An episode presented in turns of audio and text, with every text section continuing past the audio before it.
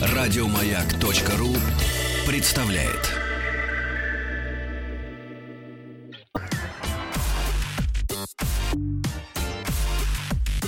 Сергей Стилавин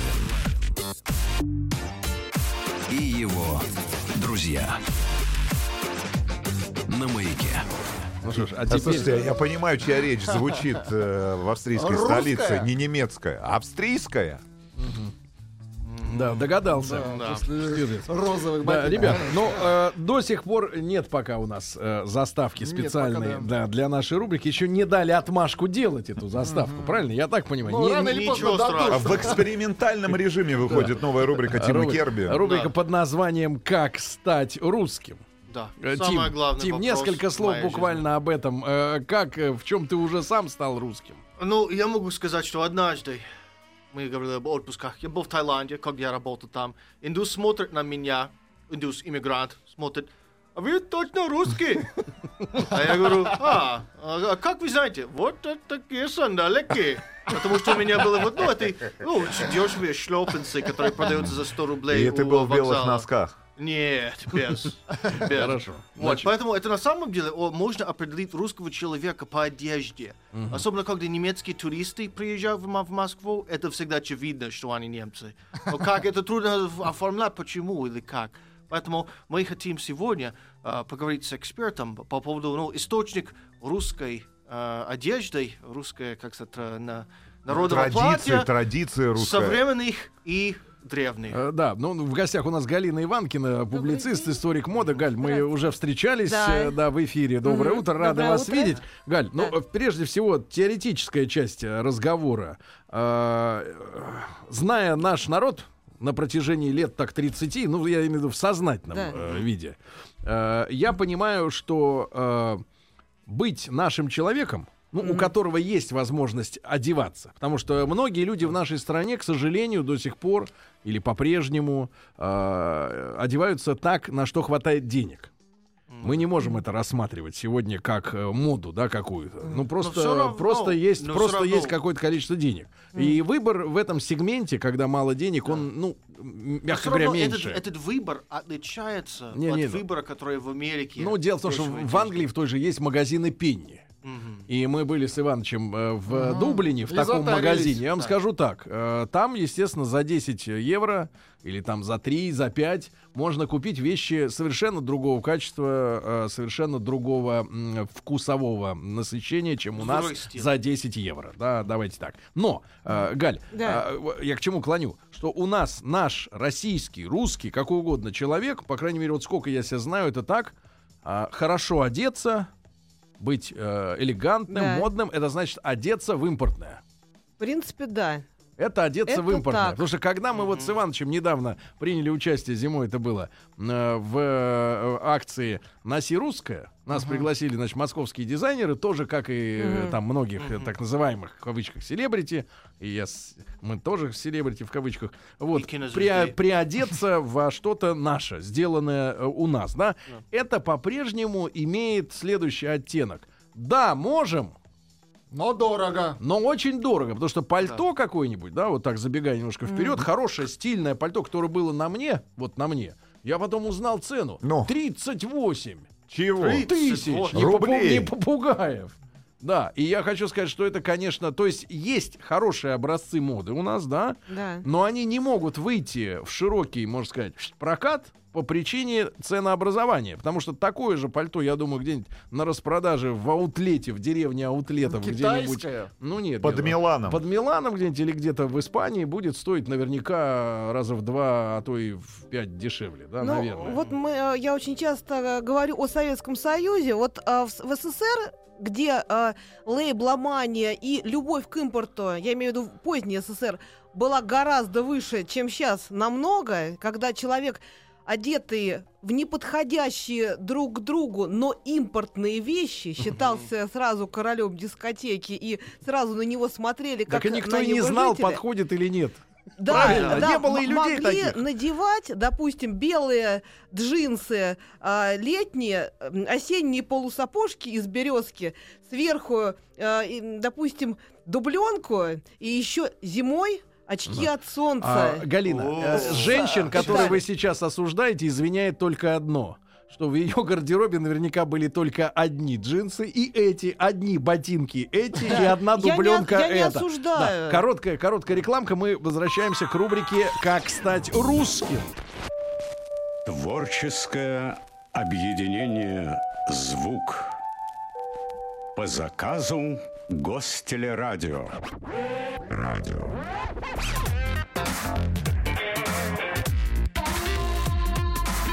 Сергей Стилавин и его друзья. На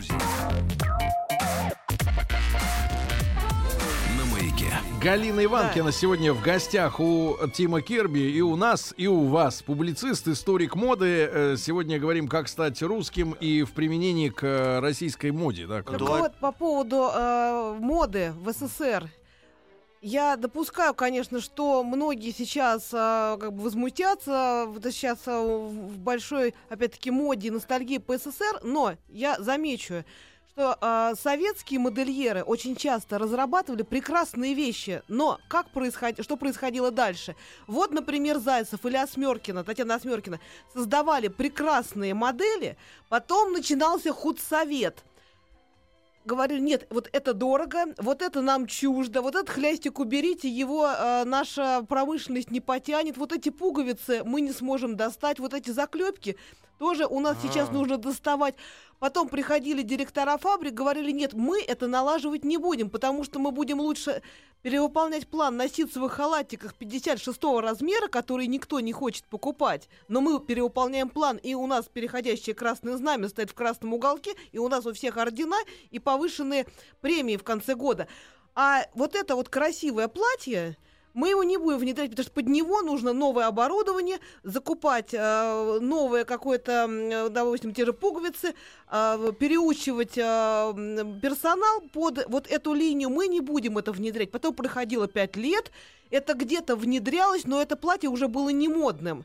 А тот же Зайцев, он создавал остро модные вещи, которые ценились на Западе. И та же Татьяна Осмеркина в 60-е годы, ее платье под названием, кстати, «Россия» блистало на всех э, выставках мира. Вот, вот какие были вещи. Но не Но- Но, да. Галина, Да. дело в том, что вот А. сегодня, вот смотрите, сегодня, значит, э, есть у нас так называемый термин «скрытая безработица». Да? Э, под, их, под ним понимают, например, э, много- многомиллионную армию охранников, да, чоповцев.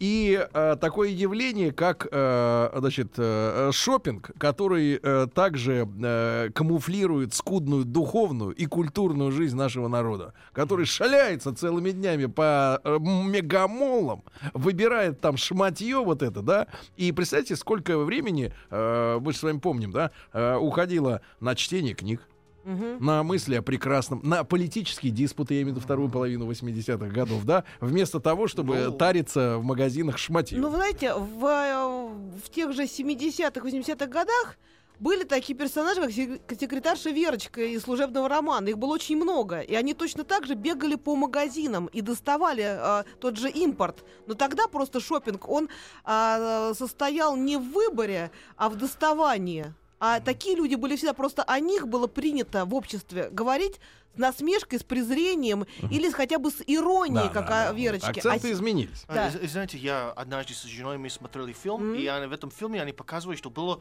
советскую индустрию моды, что типа были вот эти дизайнеры, как вы сказали, модели, все как, как, как на Западе. Но поэтому это была такая индустрия, а Это- потом просто все вошло некуда. В индустрии в западном понимании не было. Были модельеры прекрасные, был общесоюзный дом моделей на Кузнецком мосту. Были а, дома а, мод, а, допустим, Таллин, Рига, тогда это был еще СССР.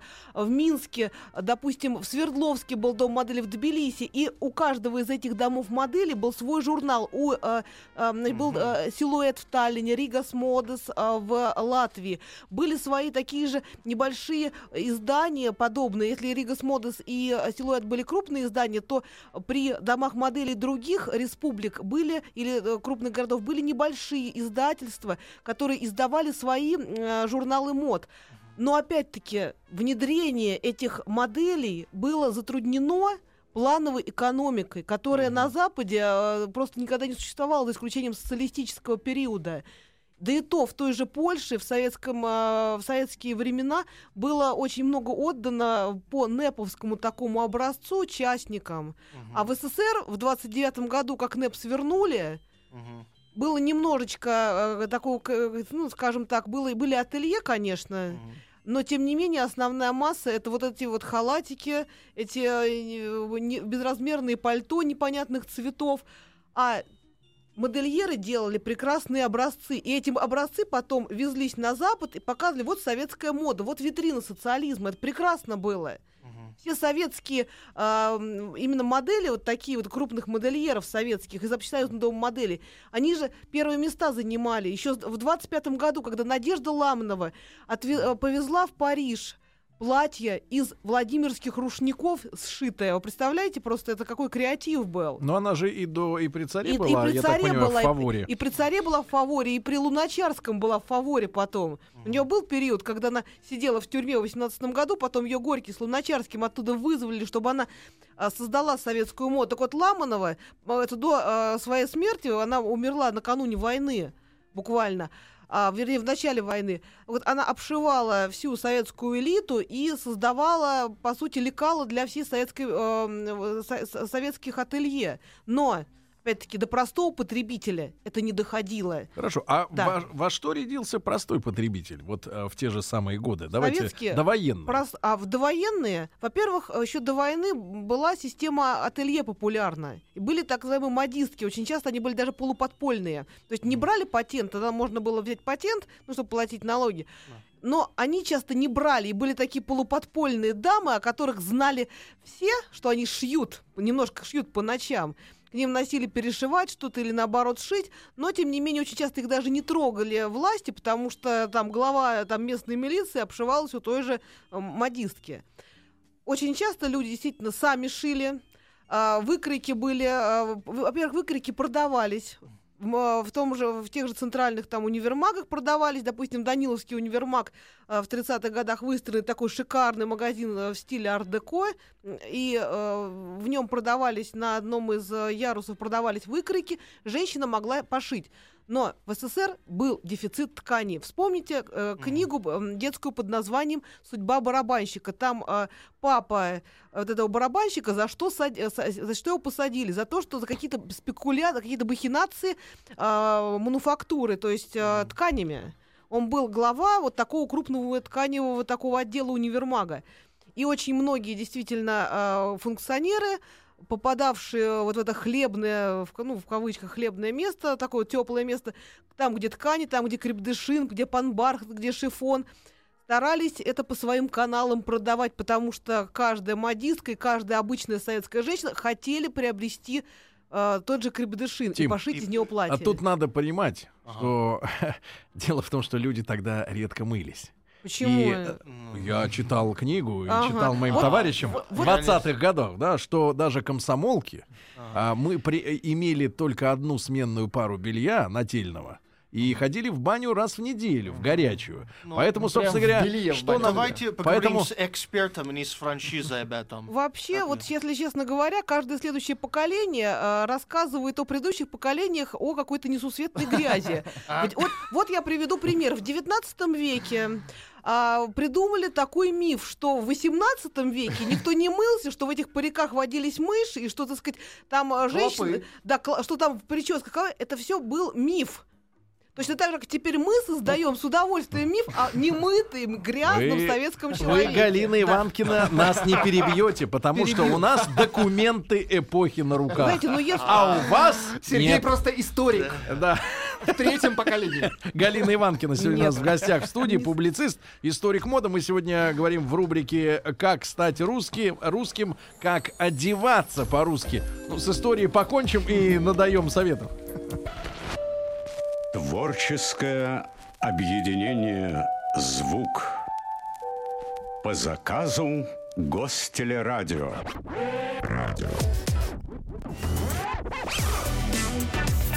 Сергей Стилавин и его друзья маяке. Как вы поняли, дорогие товарищи, Тим Кирби, американец, человек с поддельными документами, не дает мне, обладателю франшизы, говорить правду о грязи, которая царила в нашей стране. Поэтому теперь ты сам Значит, иди и бери правду у Галины Иванкиной, публициста, историка моды. Так, мы э, сегодня говорим о немы- немытости в СССР или говорим были о оди- об Ну, это, одежде? э, Галина, Галина, это русской кочунство истории. надевать чистое платье на Нет, грязное, том, немытое что, тело. э, Дело в Но- том, что я не помню, вот я, э, у меня Вы глубоко... молодая. в- Мне глубоко за 40, я не помню грязи никакой э, в СССР в принципе. Вот Мы я о лично. 20-х годах. В 20-х годах я, к сожалению, я их не застала. Ну, слушайте, посмотрите на фотографии а, пригородов Лондона 20-х, 30-х, Вообще тогда, 40-х везде, и тогда 50-х везде годов. было не Слушайте, очень э, было чисто везде по грязно. сравнению с тем, как мы сейчас живем, какой у нас сейчас уровень гигиены, конечно, в 20-х годах.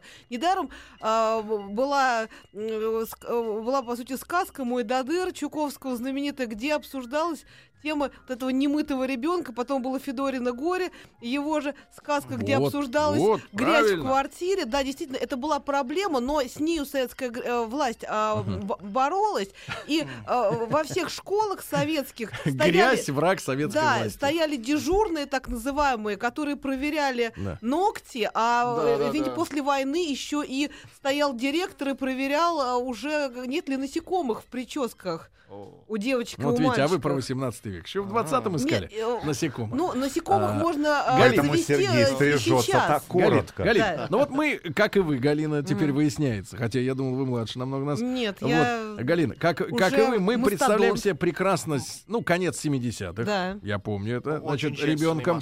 а, 80-е годы, Да. первая половина и вторая, все это помнится.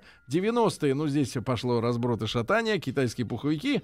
Вот, сегодня, вот давайте, можем мы, э, вот, э, как, как вас, э, как специалист, Да. попросить охарактеризовать э, отличия наших людей, да, которые сегодня одеваются, и, слава богу, есть больше возможностей, да, все-таки сегодня для выбора одежды. Да, в интернете люди мне писали, что русский человек и итальянский человек одеваются как-то сложнее, больше элементов. А, например, англичанин, американец, они все попроще. Это правда? А, В принципе, я могу сказать, что и в том же моем любимом 18 веке русский и э, там русский дворянин и итальянский дворянин одевались более сложно и с большим количеством, допустим, позумента, лент, у них парики были более шикарные, чем английские там джентри или, допустим, американские. Ну тогда понятно, тогда американской моды как таковой не было, а будем говорить об английской. Там нет, там не каторжники, там было, там в Филадельфии уже э, была своя э, культура и сва- ну, какие-то были уже зачатки моды. Англосаксы одевались гораздо более просто.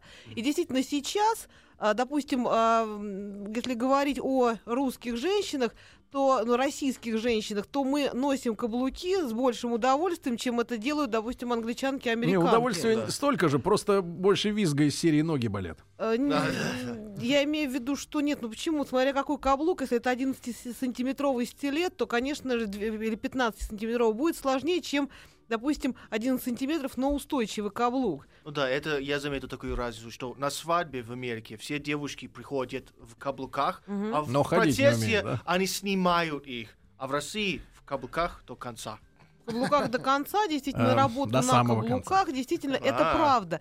Что а, в России а, традиционно и в той же Италии и, в общем-то, во Франции в какой-то степени французская а, женщина э, перестала быть оконч- такой э, отточенной, элегантной только последние лет 15, потому что, ну, так, такая бо- более расслабленная такая пошла мода именно во Франции.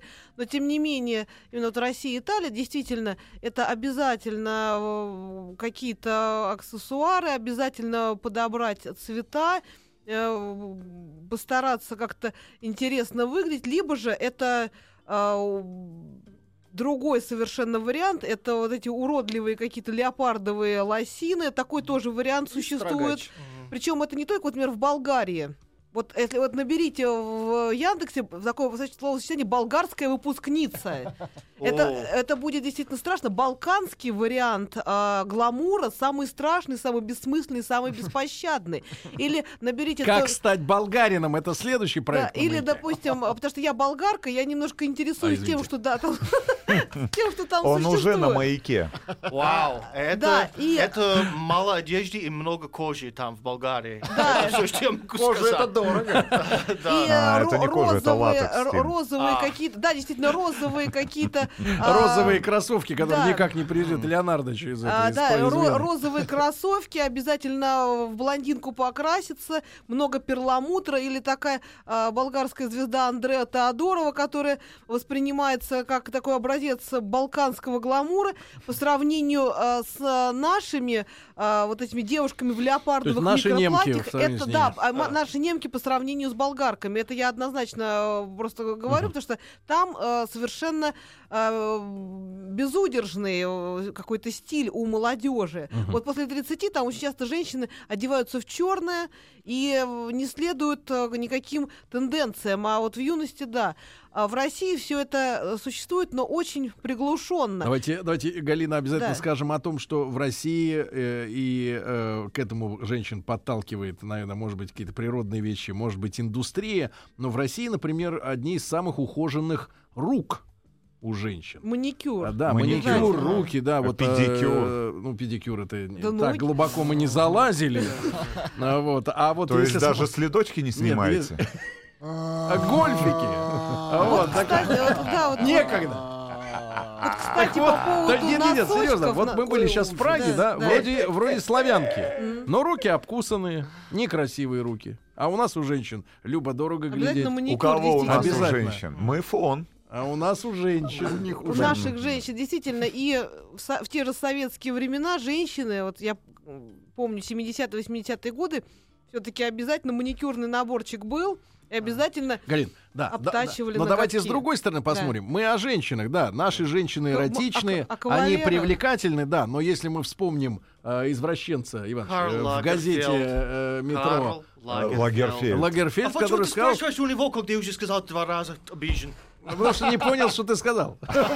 А, а, Лагерфельд сказал, что русские мужчины, российские, самые ужасные в мире. И он имел в виду неухоженные, не причесанные. Я не, он не говорил о тональном кремике, но э, одеты неряшливо, э, носки с сандалетами, э, лаковые туфли со спортивным Люди костюмом. говорят. Я- я- да, он- наши мужики одеты мерзко. Давайте говорить честно. Ну, видимо, на мерзко. вокзале где-то тусовался. Не мерзко, а Ну, слушайте, слушайте, а, на вокзал мы видим, можно сказать, страну. Приезжают люди, они показывают себя. Нет, ну я имею в виду постояльцев. Да, но мужчины не элегантны. Вот ты в Милан выходишь, да, вот в центр города, и ты видишь, люди в васильковых костюмах идут. И он идет, а он просто на работу идет. А такое ощущение, что он на свадьбу идет. Понимаешь? И вот даже я не говорю о стройности фигуры. А Есть там полицейские какие а красивые. ну, полицейские это отдельная тема, А да. затем на гей-парад. У нас сейчас Это тоже хорошая форма. дали. Вот, ну серьезно, что за что за проблема, э, Галина, между мужчинами и женщинами? Я говорю, женщины по- на- помешаны на внешнем виде, а мужикам плевать. А вот вы знаете, вот что самое интересное, что сейчас, последние лет 15, произошел такой вот а, нарочитый такой гендерный разрыв. А, если э, в Европе, в Америке наоборот э, все стремятся к унисексу, то в России произошло ровно наоборот. Мужчины стали брутализироваться, а это брутализация. да, а женщины стали, Это э, наоборот, феминизироваться это старательно. Вот это вот интересный тоже момент. Только в России, в Болгарии такого нет. А, не, ну в Болгарии вот в, в- в- в В юности женщины, да, там э, совершенно чудовищный гламур, который к женственности имеет очень мало отношения. Но вот в России, да, вот женщина, она с- должна быть сверх женщины, а мужчина, он э, даже вот такие бывают, что э, вот мужчина и женщина приходят э, в универмаг, она ему говорит, давай вот мы тебе купим салатовую рубашечку, она говорит, ты что, за кого-то меня, э, ты что, за кого-то меня принимаешь, вот куплю там белую и э, какую-нибудь коричневую, да, и черную, чтобы, не дай бог, в салатовом не прийти на работу, чтобы что-то не подумали о Ну нем. вот э, Тим выглядит, э, в общем, показательно по-русски, да, сейчас? да. К Все сожалению, темное. погоды не было то, чтобы носить мой, мою обычную униформу гопника, которую я ношу в приятной погоде. А, но вот так и выгляжу. Но эти а, ботинки я только ношу от беденства. Мы, конечно, понимаем, Галин, да, и Да. у нас в гостях бывают ребята там, и тот же Чоп-Чоп, там, да, и э, какие-то салоны, которые уже, да, стали, э, ну что там, э, кривить душой, э, там очереди на много недель вперед, да, у тех же мастеров, э, потому что люди идут ухаживать за собой, да, не только прическа, но и борода, если сейчас она вошла в моду, да, а если ты ухаживаешь за головой, то к этой голове надо уже, грубо говоря, и шмотки подобрать. Вот все-таки, Галин, мы знаем, что такое немецкая мода, да? Она ан- асексуальная, да? по- Ну, так вот, Но согласимся, да? Немецкая мода. Вот, Асексуальная. кстати, я по поводу. Нет, я не, я, я не, я не знаю, что значит, что у всех. Ну, любой каталог возьмите ты, вот, А вот, какой-нибудь там, прочим, вот вот, вот, кстати, вот многие, если нас слушают э, молодые, они наверняка не помнят одной важной вещи. В 70-х, 80-х годах для советского на- э, человека, для советской женщины, лучшего подарка, чем привезенная э, Бурда Моден журнал, ну, не было. И немецкие каталоги были такими проводниками в мир красивой жизни. У нас не было английских каталогов. Просто сегодня Не они, было. немцы очень скупые на чувственность, ну, на внешнюю, да, если сравнить с теми же там э, южными европейцами, да, немцы очень консервативны, очень скованы вот в проявлении. Они, они Я думаю, похожи что, на нас быть, этот цветами. стереотип чуть-чуть перебор, но очень, иногда очень красивые немки. В красивой одежде все равно обувь Это Томас очень Андерс, удобная. Тебе говорил, что это Моден Токен, брат, это не женщина. И, Да. и- нет, ну, а, э, понимаете, одно дело, так сказать, там все это идет от а, прусского, прусского Да-да-да. понимания а, красоты Галин, и так вот- элегантности. Так вот, да. если, если сейчас поставить диагноз, например, Да. жителю крупного города Мгм. сегодня в России, то как это выглядеть по-русски? Вот в этот сезон. Давайте вот сейчас возьмем э, нынешний Знаете, сезон. Вот весна-лето. У нас все равно эклектика будет. Строгач. Современная мода это эклектика. Мы не можем сказать, что вот это, Это, н- х- это камильфо, это хорошо, да? Что это эклектика? эклектика, а мы с этим ничего не можем сделать. Сейчас нет э, какой-то вот моды, сейчас есть сменяющиеся тренды. Вот в этом вот был год, помните, в 2012 году были длинные темно-зеленые юбки на всех женщинах, такие вот разлетающиеся длинные юбки. А Юбка разлетайка. Да, были длинные вот эти юбки. Потом они на следующем, в следующем году это уже было неинтересно никому. Так. Знаете, вот эти вот сменяющиеся В тренды. этом году что идет? Вот э, что они должны все Что выполнить? будет Какой ритуал? модно летом? Да. Черный Вы костюм, уже за- Adidas. Вы уже за- Нет, я Не, точно это вечно, это Ребят, forever. ребят, что касается обуви, это The little слепоны всевозможные, Ну да? вот Вог э, говорит о пастельных тонах, с одной стороны, с другой стороны, говорит о а, геометрическом стиле, что совершенно из другой оперы А геометрический насколько часто вот то, что они говорят нам с глянцем, э, коррелирует с тем, Вообще, что мы вот, на улице знаете, видим? вот история моды, история костюма — это две разные науки. Поэтому что-то мы оттуда берем, а что-то мы игнорируем, и мы просто так это что-то написали, и все. Только это нам вот в моде клетка, допустим, написано в журнале мод, а там три э, человека пройдет в этой клетке, и все. Понимаете, тут вот еще важен момент, насколько это все Почему нашего человека видно в Европе вот на улице, что это наш человек? Громкий. А Что определяет его образ? Мы же Ну, понимаем, во-первых, да? де- девушка на каблуках это обязательно. Я серьезно это ну говорю. девушку да. Девушка, а мужчина? понятно. Мужчина действительно самых- Его же тоже видно. Нет, коврах. Но, речь отказывается сформулировать. Почему? Вот вы знаете, вот очень, вот вы правы на, на этот счет, действительно речь отказывается сформулировать.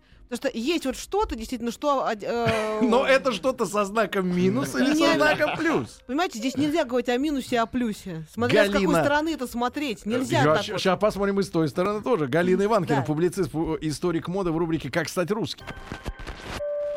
Творческое объединение «Звук» по заказу Гостелерадио.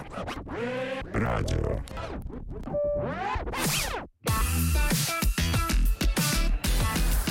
Сергей Стилавин и его друзья на маяке. Э, Гость э, Тима Керби, Галина Иванкина, публицист и историк моды, жестко раскритиковала, как вы слышали, болгарское, болгарский гламур. Я специально попросил у Галины э, возможность э, познакомиться визуально с и самым ярким носителем болгарского гламура, это Андреа Теодорова. Ребята, не А пожалейте. все Да. едем в Нет, Болгарию. нет, введите, введите в поиске. Андреа Теодорова, ну это женщина мечты. Красота, В как общем-то, в принципе, так оно и А есть. следики Давайте- есть? А, Нет, она абсолютно, абсолютно только топик. обсуждаем Да. более вот спокойные тренды, которые раньше были. А знаете, когда я был маленьким, я больше поляк, чем русский покорный, и я видел вот эту польскую народную одежду, и там столько Ты слышал, он узоров, поляк. Да, я слышал уже не раз эту легенду. столько узоров, орнаментов и, прочее. И я думал, как люди могли бы шить Мы потеряли Сергея. Такие, Да ну, всё, оде- такую одежду в тех условиях тогда. Поэтому русская народная одежда, Да. это, это как в картинках или это было попроще? Э, Вообще, традиционный русский костюм, славянский костюм, во-первых, это сакральное облачение человека. То есть это обязательно э, нужно было вышивкой буквально закрыть ворот и э, рукава, и подол. То есть это все входы нечистой силы, чтобы человека не атаковала эта нечистая сила. Обязательно женщины носили так называемые наручи. Это Мгм. такие браслеты, которыми скреплялись рукава. Опять-таки, это были обереги. И когда Петр Великий э, вел европеизацию, и Мгм. женщина начала носить декольтированное платье, как при дворе Людовика XIV, сразу же она открыла, э, у нее исчезли, Демоны. да, у нее исчезли обереги все, и руки открыты по моде 17 века с э, кружевами. Э, И здесь нет никаких оберегов. И очень часто русские женщины эпохи Петра носили э, безобразные браслеты, которые, которые не сочетались с костюмом. Но э, если помнить о том, что наручи это оберег, они старались себя обезопасить тем самым. Далее, э, русская женщина замужняя обязательно закрывала волосы. А представляете себе ам, прическу э, как раз конца 17 века. Ну, Они огромные парики, да? Это не, даже не мужч- это мужчин парики, а у женщин А, была прическа, называлась а-ля, а-ля фонтанж. Ага. Это выс- достаточно высокая прическа с большим количеством лент, кружева и эм, с, э, с различного рода украшениями. И жи- жемчуга вплетались в эту прическу а-ля фонтанж.